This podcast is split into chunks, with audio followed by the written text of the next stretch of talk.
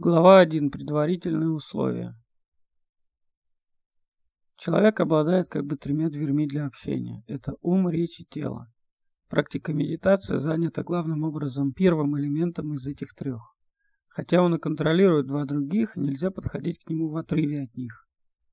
Следовательно, если мы желаем привести в порядок ум сердца, тогда и речь, и тело должны подвергнуться воспитанию в соответствии с Дхаммой. Таким образом, чтобы это принесло счастье и мудрость в наше собственное сердце и способствовало благу других людей.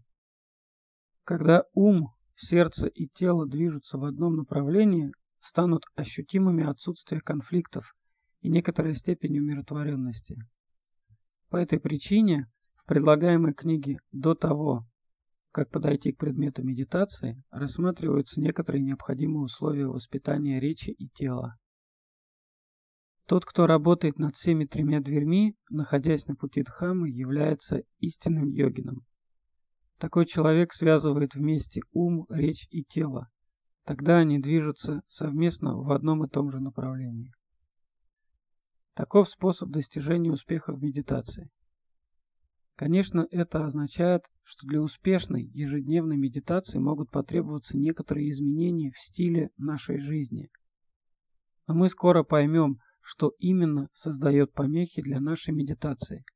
Если мы ценим приносимые медитацией спокойствие и прозрение, нам будет легче устранить эти обстоятельства или устроить дела таким образом, чтобы свести возникающие конфликты до минимума.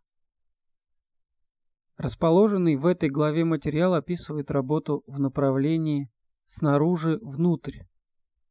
Мы начинаем с вопроса о друзьях и окружении.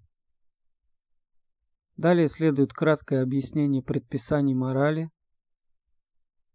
Затем идут некоторые соображения относительно пищи, йоги и положения тела. Наконец мы приходим к вопросу о безопасном убежище. Вместе с обетами эти три убежища являются собой надежное основание для практики медитации.